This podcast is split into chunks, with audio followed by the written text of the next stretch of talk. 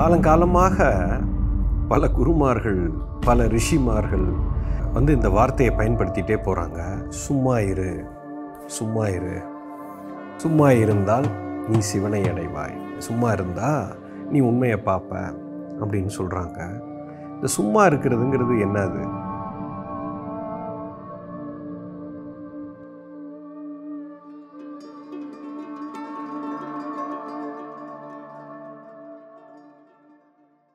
சும்மா இரு அப்படின்னு சொல்கிறது வெளியில் இருக்கக்கூடிய செயல் கிடையாது. ஃபஸ்ட் இதை புரிஞ்சுக்கணும் எது இல்லைன்னு சொல்லிடுறேன். இப்போ நான் பேசிக்கிட்டு இருக்கிறேன். இப்போது ஏதோ ஒரு செயல் நடக்குது. இப்போது நான் சும்மா இருக்க முடியும் என்னால். இந்த செயலுக்கும் அதுக்கும் சம்மந்தம் இல்லை. நான் கார் ஓட்டிகிட்டு இருக்கிறேன். என்னால் சும்மா இருக்க முடியும். நான் நடந்து போகிறேன் சும்மா இருக்க முடியும். பேசிகிட்டு இருக்கிறேன். சும்மா இருக்க முடியும். சாப்பிட்றேன். சும்மா இருக்க முடியும். அப்படின்னா வெளியில் இருக்கக்கூடிய செயலுக்கும் சும்மா இரு அப்படின்னு சொல்கிறதுக்கும் சம்பந்தம் இல்லை. இது வந்து உள்தன்மை.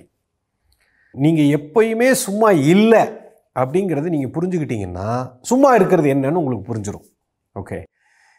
இப்போ முத முதல்ல நீங்கள் கார் கற்றுக்குறீங்க ஒரு கார் ஓட்டுறதுக்கு ஒரு டிரைவிங் ஸ்கூலுக்கு போகிறீங்க ஓகே.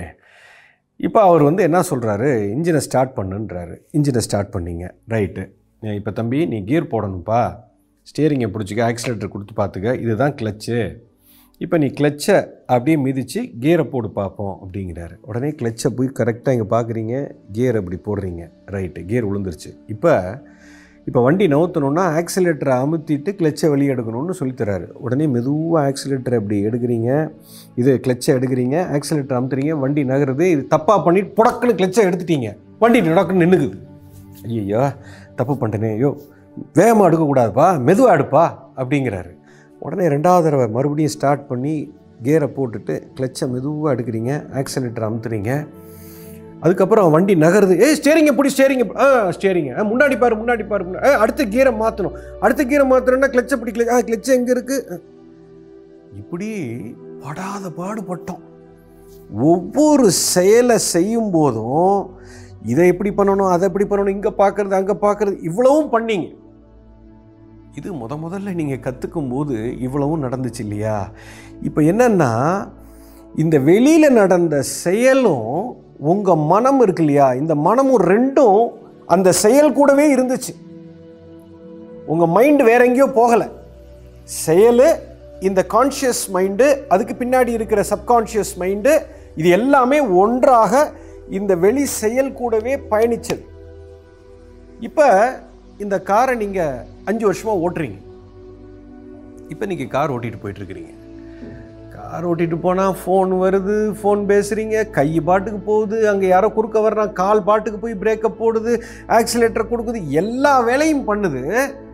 ஆனால் நீங்கள் எதையுமே கவனிக்கவே இல்லை. ஏ ஒருத்தர் குறுக்க வர்றானா? ஆ அப்படின்ட்டு போய் பிரேக்கு அப்படின்னு போடலை. ஆ ஸ்டேரிங் இப்படி திருப்பணும் திருப்பலை. ரூட்டு அது பாட்டில் போயிட்டுருக்கு ஆஃபீஸ்க்கு போகணும் அப்படின்னு மைண்டில் முடிவு பண்ணிங்கன்னா கரெக்டாக எங்கே ரைட் எடுக்கணுமோ ரைட் எடுக்குது லெஃப்ட் எடுக்கணுமோ லெஃப்ட் எடுக்குது. வண்டி பாட்டுக்கு பர்ஃபெக்டாக போயிட்டுருக்கு. கையும் ரெண்டு கையும் ஆட்டோமேட்டிக்காக வேலை செய்யுது. இப்போ பார்த்தீங்கன்னா வெளியில் இந்த செயல் வந்து அணு பெசகாமே கரெக்டாக நடக்குது. ஆனால் இந்த மைண்டு வந்து ஆஃபீஸ் சிந்தனையில் இருக்குது. பாட்டு கேட்டுட்டு இருக்குது ஃபோன் பேசிகிட்டு இருக்குது யாரையோ வேடிக்கை பார்த்துட்டு இருக்குது எல்லாமே பண்ணிகிட்டு இருக்குது இப்போ நல்லா கூர்ந்து கவனிங்க. வெளி செயல் வந்து எப்படி நடக்குது அப்படின்னு சொன்னால் எப்படி இது பர்ஃபெக்டாக போகுதுன்னா உங்கள் மனதில் கான்ஷியஸ் மைண்டுன்னு ஒன்று இருக்குது சப்கான்ஷியஸ் மைண்டுன்னு ஒன்று இருக்குது. இந்த சப்கான்ஷியஸ் மைண்டில் இந்த கார் பற்றின அத்தனை விஷயமும் அங்கே பதிவாகி அங்கே ரெக்கார்ட் ஆகி இருக்குது. இப்போ அங்கே வந்து நீங்கள் போட்டீங்க ஏ ஆஃபீஸ்க்கு போடா. ஆ எவனாவது குறுக்க வந்தால் பிரேக் போடு. ஆ கியர் இப்படி போடு கிளச்சை இப்படி போடு ஆக்சிடென்ட் இப்படி பண்ணு. இது எல்லாம் அங்கே உட்காந்துருக்கு அங்கே உட்காந்துட்டு இந்த கார் வேலையை பர்ஃபெக்டாக அது பண்ணிட்டு வருது. இந்த கான்ஷியஸ் மைண்ட் என்ன பண்ணுது? நீ அந்த வேலையை பண்ணு. நான் பாட்டுக்கு வேறு வேலை பார்க்குறேன் அப்படின்னு பாட்டு கேட்குது வெளியில் வேடிக்கை பார்க்குது போகிறவன் வர்றவனை வேடிக்கை பார்க்க எல்லாம் பண்ணுது. அப்போது வெளி செயல் வேற ஒன்று கட்டுப்படுத்தி கொண்டு இருக்குது உள்ள ஒரு வேலை நடந்து கொண்டு இருக்குது இது ரெண்டும் வேறு வேறு நிலையில் நடந்து கொண்டு இருக்குது இப்போது இதுக்கு பேர் சும்மா இருக்கிறது இல்லை. சும்மா இருக்கிறதுனா என்னன்னா இப்போ வெளியில் என்ன செயல் நடக்குதோ அது கூட இந்த கான்ஷியஸ் மைண்டும் எப்போ ஃபுல்லாக நூறு சதவீதம் சிங்க் ஆகும்போது என்ன ஆகுதுன்னா இப்போ சப்கான்ஷியஸ் மைண்டும் கான்ஷியஸ் மைண்டு உங்களுடைய ஆள் மனம் என்றால் ஒன்றாக மாறிவிடுகிறது. ஒன்றா மாறும்போது என்ன ஆகுதுன்னா சப்கான்ஷியஸே வேலை செய்யாது. Mind as one body will work on what is happening outside இப்போ முழுமையாக நூறு சதவீதம் இந்த கார் ஓட்டுறதில் என்னுடைய முழு ஈடுபாடு வந்த உடனே என்ன ஆகும்னு கேட்டிங்கன்னா உள்ளுக்குள்ளே ஒரு அமைதி வந்துடும் இப்போ உள்ளுக்குள்ளே எல்லாமே அமைதியாகி அப்படியே ஸ்டில் ஆகிடும் ஆனால் கார் ஓட்டிகிட்டு இருப்பீங்க. இப்போ நூறு சதவீதம் இப்போ நீங்கள் கார் ஓட்டுறதுல தான் நீங்கள் இருக்கீங்க. இப்போ நீங்கள் சும்மா இருக்கிறீங்க. அதாவது எந்த செயலை நீ நூறு சதவீதம் செய்யும் பொழுது இப்போ உள்ளுக்குள்ள சும்மா இருப்பீங்க. உள்ள ஒன்றுமே அசைவே இருக்காது.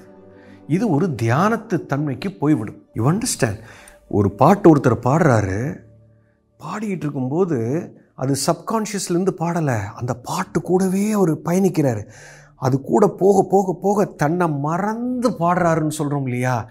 தன்னை மறந்து இல்லை தான் என்ற இதே அழிந்து விட்டது. அப்போது அங்கே வெறும் பாடல் மட்டுமே இருக்கிறது. அப்போ பாட்டு மட்டும் வந்து கொண்டு இருக்கும் இந்த கணத்தில் பாடல் வந்து கொண்டு இருக்குது ஆனால் அந்த மனிதர் சும்மா இருக்கிறார். அதுதான் அது தெய்வீக ராகமாக மாறுகிறது. ஒரு விஷயத்துக்குள்ளே எப்போ நீங்கள் ஆழமாக உள்ளே போயிட்டீங்களோ நீங்கள் சும்மா ஆயிடுவீங்க. அப்போ தான் அந்த எக்ஸைட்மெண்ட்டே வரும். யூ அண்டர்ஸ்டாண்ட் இப்போ ஒரு கிரிக்கெட் மேட்சை பார்க்குறீங்க. அதை பார்த்துட்டு அப்படியே உள்ளே போயிட்டீங்க. சப்கான்ஷியஸ் மைண்டு கான்ஷியஸ் மைண்டு எல்லாமே ஒன்றாயிடுது இந்த நேரத்தில் ஒன்றுமே இல்லாமல் நிராயுத பாணி அப்படி நிற்கிறீங்க பார்த்தீங்களா அந்த கணத்தில் ஒரு பெரிய எக்ஸைட்மெண்ட் வருது இல்லையா? அந்த நேரத்தில் நீங்கள் சும்மா இருக்கிறீங்க. அதனால தான் அவ்வளோ ஒரு எக்ஸைட்மெண்ட் உங்களுக்கு வருது. எப்போ ஒரு மனிதன் சும்மா இருக்கிறானோ இப்போது மிகப்பெரிய சக்தி உள்ளே உருவாகும். Everything become stand still ஒரு மயான அமைதி வரும். அதனால தான் எது செய்தாலும் நூறு சதவீதம் அதை செய்யணும்னு சொல்கிறோம் ஏன்னா நீங்கள் நூறு சதவீதம் செய்கிறதில்ல ஏன்னா உள்ள ஒரு கலாட்டா ஓடுது வெளியில் ஒன்று ஓடுது. ரெண்டுக்கும் டிஸ்கனெக்ட் ஆகிடுது யூ அண்டர்ஸ்டாண்ட் சும்மா இரு அப்படிங்கிறது உள்தன்மை இல்லை வெளி செயலில் இல்லை. உள்ளே இருக்கிறது எல்லாமே எப்போ அழிந்து விட்டதோ உங்கள் சப்கான்ஷியஸ் மைண்டு அன்கான்ஷியஸ் மைண்டு எல்லாம் அழிந்து கான்ஷியஸ் மைண்டு தான் நீ எல்லாமே அப்படின்னு எப்போ நீங்கள் இருக்கிறீங்களோ இப்போ நீங்கள் சும்மா இருக்கிறீங்க. இப்போ மிகப்பெரிய சக்தியை உணர்வீர்கள். யூ அண்டர்ஸ்டாண்ட் சும்மா இருங்கிறது சோம்பேறித்தனம் இல்லை. சும்மா இருப்பது என்பது வெளியில் இருக்கக்கூடிய செயல் அல்ல. இதைத்தான் அந்த காலத்தில் என்ன சொன்னால் எப்போ ஒரு மனிதன் நூறு சதவீதம் ஒரு செயலில் ஈடுபடுறானோ அந்த செயலே தெய்வத்தன்மையாக மாறிவிடுகிறது. அதைத்தான் செய்யும் தொழிலே தெய்வம்னு சொன்னான். செய்கிற தொழிலில் எப்போ நீங்கள் நூறு சதவீதம் அந்த செயலுக்குள்ளே போகிறீங்கன்னா இப்போ தெய்வத்து தன்மைக்கு வந்துட்டீங்கன்னு அர்த்தம். இப்போ சும்மா இருக்கீங்கன்னு அர்த்தம். இப்போ கடவுள் வந்து வேலை பார்க்குறார். உங்கள் பிஸ்னஸை கடவுளே ஓட்டுவார். ஆட்டோ மோடில் ஓடும். இப்போ உள்ளுக்குள்ளே அமைதி இருக்கிறது.